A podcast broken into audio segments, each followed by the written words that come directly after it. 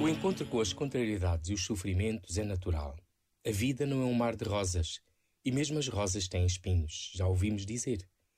Crescer é enfrentar dificuldades, experimentar sentimentos que não são positivos ou negativos, pois o que fazemos com eles depois de os assumir é que é significativo. Abrirmos à ajuda de outros e descobrir que a fé não é varinha de condão, que afasta o difícil, mas convida a viver tudo com Jesus Cristo, Deus conosco.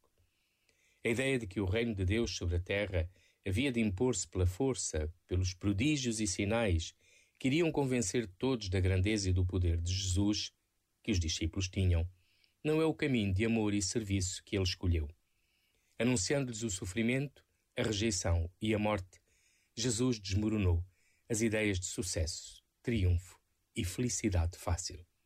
Só o amor entregue é que salva. Este momento está disponível em podcast no site e na app